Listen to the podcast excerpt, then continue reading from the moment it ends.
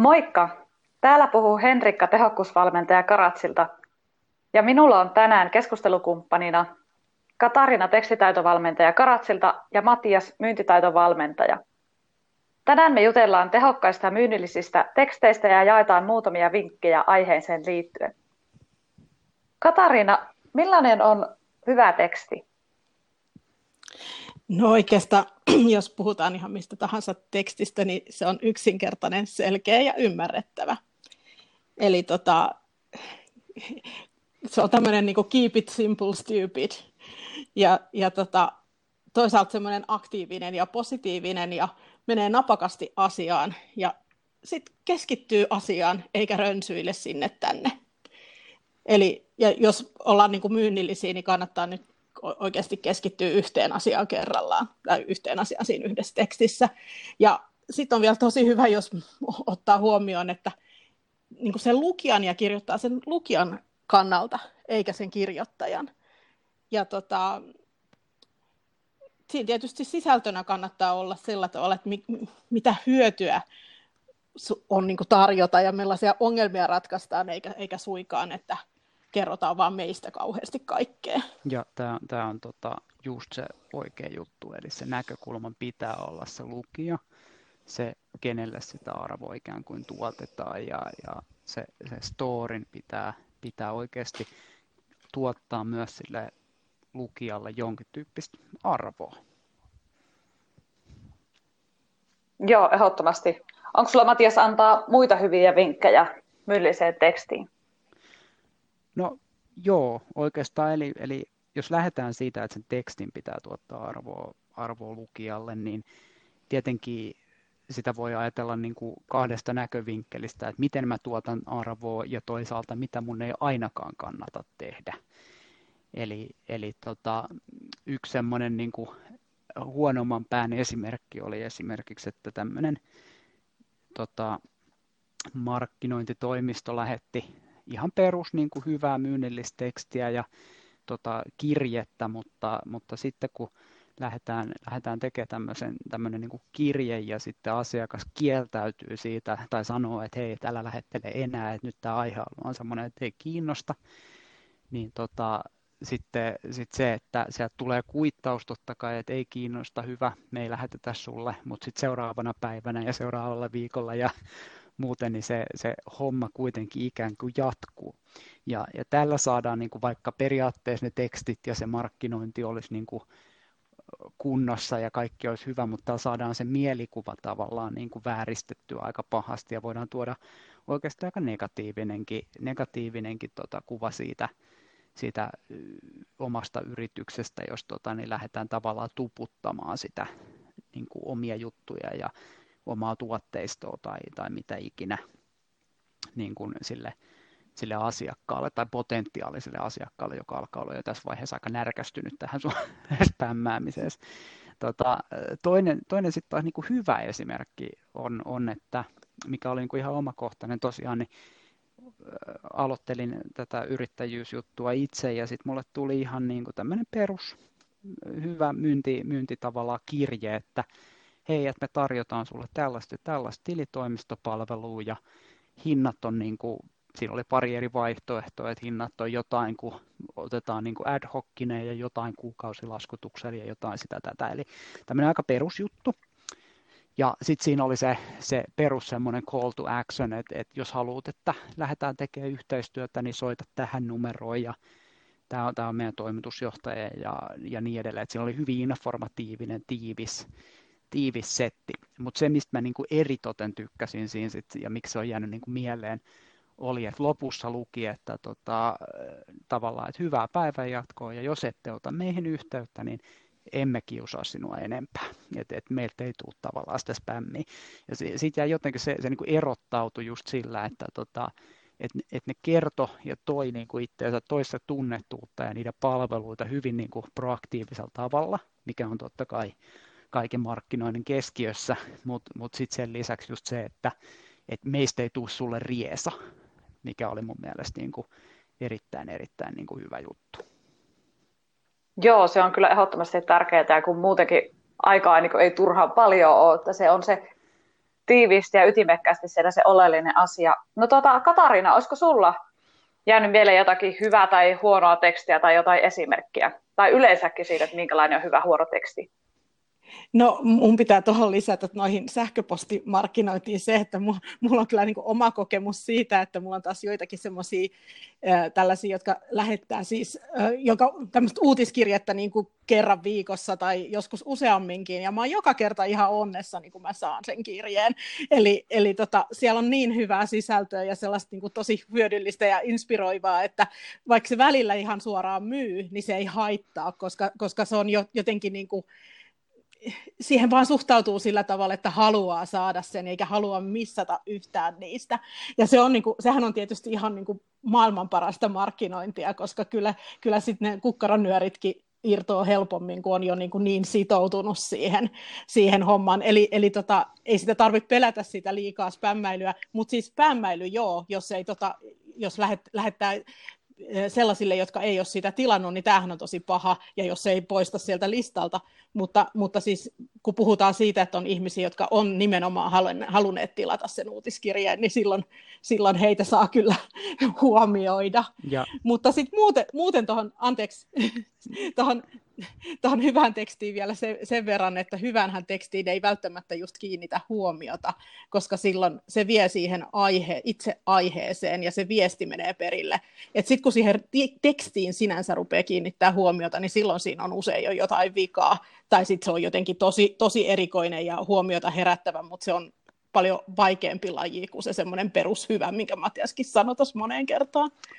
Joo, ja, siis, ja olin, olin tosiaan tuohon vielä, vielä sanomassa, että siis tuossa sun esimerkissähän on niin tosi hyvä esimerkki, että jos sä oot sitoutunut johonkin uutiskirjeeseen ja vaikka sieltä tuli sitä myynnillistä juttua ja, ja muuta ja se ei niin haittaa, mutta siis toi on tosi hyvä juttu, koska silloinhan se kertoo sitä, että, että siinä markkinoinnissa jo lähtökohtaisesti tuotetaan sellaista sisältöä, mikä tuottaa sun arkeen tai sun työhön tai tai mihin se nyt liittyykään, niin selkeät arvoa. Siksi sä, sä niin kuin luet sitä, siksi sä seuraat ja odotat, että sieltä tulee aina se joku uusi juttu tai story tai, tai idis tai ajatus tai jotain, millä ne niin kuin herättelee sua niin kuin johonkin suuntaan. Ja, ja siellä nimenomaan se, se, mitä mainitsinkin jo, niin kuin se arvon tuottaminen siinä tekstissä jo suoraan sille asiakkaalle ihan ilmaisiksi, niin, niin se antaa sitä hyvää kuvaa myynnillisessä mielessä. Koska, Aivan. koska hmm. mieti, jos sä saat tätä ilmaisiksi, niin entäs jos mä vähän maksan? Mitä ne sit antaa? Niinpä. Kyllä. Et, Joo, se ehdottomasti. On, niin, se, on, se on mun mielestä semmoinen niin kuin tosi, ja se on aika vaikea taiteenlaji myöskin, koska se vaatii, on, on. vaatii efforttia aika paljon. Vaatii efforttia ja sitten se vaatii sitä aikaa tietysti, että et silloin sitä sisältöä pitää todellakin niin kuin tuottaa. Joo, ehdottomasti. Tuota, millaisia vinkkejä te antaisitte hyvään tekstiin? Olisiko jotain erityisiä spesiaalijuttuja, mitä täytyy huomioida? No, aloitanko minä vai? No, Joo, no tota, mulle, mulle niin kuin myynnillisesti siellä pitää olla se call to action. Se on, se on niin kuin semmoinen selkeä. Et, et, ja, ja monesti, niin kuin, jos ajatellaan jotain myyntikirjettä tai ajatellaan niin tämmöistä, perus, perusjuttua, niin se vaikka, tai vaikka videotakin, niin, niin siellä on se call to action on, että tota, ö, ota yhteyttä tänne niin, tai, tai ö, täytä yhteystietosi, niin, niin saat tarjouksen tyyppisesti.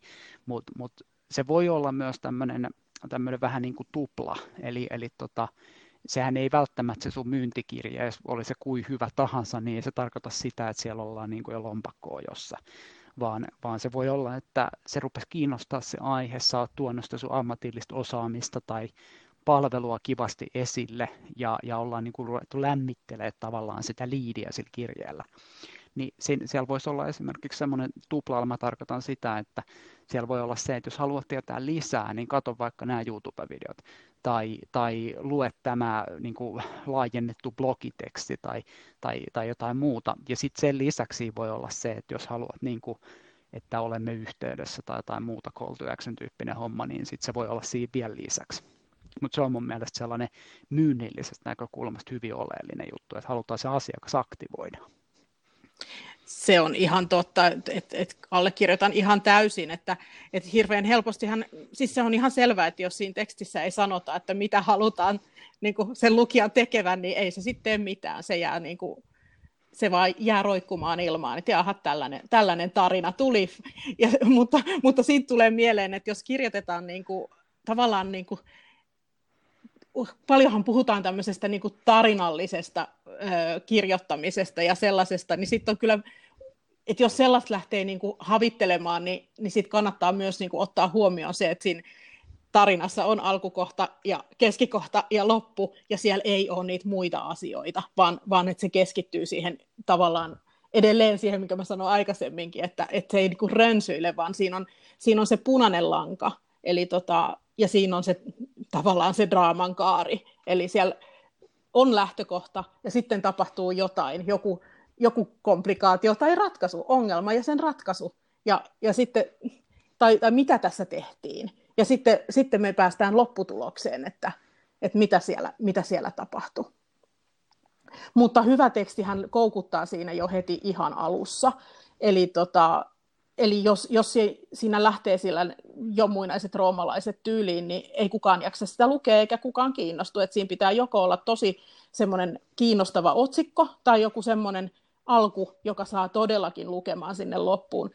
Tai sitten varmempi tapa on laittaa siihen joku ihan, ihan selkeästi kertoo, mistä tässä on kyse mahdollisimman ytimekkäästi että ylipäänsä semmoinen ytimekkyys, ja me, meillä on kaikilla kiire koko ajan, ja silloin pitää ottaa huomioon se, että, se, että lukijallakaan ei ole aikaa tuhlata johonkin ihan typeryyksiin, mikä ei, ei niitä kiinnosta, joka ei puhuttele ollenkaan. Ja sen takia meidän, no, niin kuin joka kirjoittaa myynnillisen tekstin, niin pitää tietää heti, että, että onko tämä nyt mua kiinnostava mm. vai ei, sen asiakkaan. Ja mm. sitten sit tulee vielä semmoinen jauhan koko ajan tästä arvontuotosta, mutta sitten niinku sen ymmärtäminen, että et, et tota, vaikka meidän firma nyt on tehnyt niinku vaikka tosi hienon jonkun keissijutun ja asiakas on saanut siitä niinku sitä ja tätä ja tota ja on niinku supertyytyväinen, niin tavallaan se, se että ei lähde mene siihen niin kuin ansaan siinä, siinä case kirjoittamisessa tai mikä se nyt onkaan, että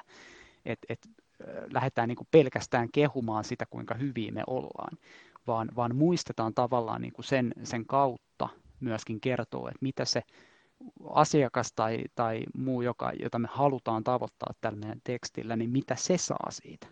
Tai miten se niin kuin hyödyttäisi häntä, miten tämä tieto hyödyttää häntä. Että et onko se sitten nyt vaikka että tämmöisessä tehdaskompleksissa saatiin tämmöinen ja tämmöinen tehokkuusparannus näillä ja näillä asioilla, mutta mut missä sitä voidaan sitten myös hyödyntää? Tai millä tavalla se hyödyttää yleisesti vaikka aluetta tai jotain muuta, että sieltä tulee oikeasti myös se arvo kommunikoitua kaiken sen hypen ym, niin kuin lisäksi. Niin, ja sitä arvoa pitää just ajatella myös silleen niin kuin laajasti, että et, et just se, että että ihmiset ei niin kuin välttämättä, vaikka jos ruvetaan myymään jotain sänkyä, niin ihmiset ei osta sitä sänkyä sinänsä, vaan ne ostaa hyvät yöunet, jonka takia ne on sitten virkeitä päivällä ja saa paljon aikaan. Et... Just tämä, että, että osataan nimenomaan tätä kommunikoida, että ei kerrota, kuin hyvä se meidän sänky on, vaan, niin. vaan, vaan mitä sillä saa aikaan. Ja tämä on monesti näkee niin kuin markkinoinnissa sitä, että osataan kyllä kehua, kehua sitä, kuinka hyvin me ollaan, mutta sitten tota, jää se vastaus siihen kysymykseen, miksi, niin, niin ehkä niin kuin vähän häilymään tai, tai leijumaan ilmaa. Joo. Joo, näinpä. No nyt mä oon kuultu aika paljon, tai te olette puhunut tosi paljon siitä, että mitä, tota, miten ne tekstit täytyy olla myös tehokkaita sille lukijalle, mutta ihan yhtä lailla sitten niin kirjoittajan näkökulmastakin, niin täytyy saada sellaista tehokkuutta siihen kirjoittamiseen ja niiden sisältöjen ja tekstien tuottamiseen, koska ne vie aikaa ja harrastajana varsinkin pienillä yrityksillä on se, että sitä aikaa pitäisi olla todella moneen asiaan. Ja semmoisia muutamia vinkkejä siihen, kuinka sitä aikaa voi säästää siinä tekstisisällön tuottamisessa, niin on ihan lähtien siitä, että sen sisällön tuottaminen täytyisi olla suunnitelmallista. Eli kun tehdään suunnitelmallisesti sitä työtä, eli niitä tekstejä, niin säästetään itse asiassa aikaa. koska siirrytään kohti sellaista proaktiivisempaa työskentelytapaa, jolloin pystytään ennakoimaan ja suunnittelemaan etukäteen sitä tulevaa toimintaa, eikä jälkikäteen reagoimaan. Mitä yleensä tehdään, jos ei sitten suunnitella sitä ja viime tipassa tehdään niitä tekstejä tai yömyöhään. Ja kun me tehdään, tai teet pro, tekee proaktiivisemmin näitä tekstejä, niin silloin siitä viestistä tulee myös tunnistettavampaa, yhdenmukaisempaa. Siellä pysyy paremmin sit se sama lanka siellä, sama, sama ilme niissä kaikissa viesteissä, postauksissa, sisällöntuotannossa. Ja kuitenkaan aina ei tarvitse olla niin kuin luomassa mitään uutta, vaan aina voi sitten miettiä, että voisinko mä tätä hyödyntää tätä samaa tekstiä jossain toisessa kanavassa, muuttaen sitä hieman vähän erilaiseksi. Ja tähän kyllä toimii tosi hyvin ajastustyökalut.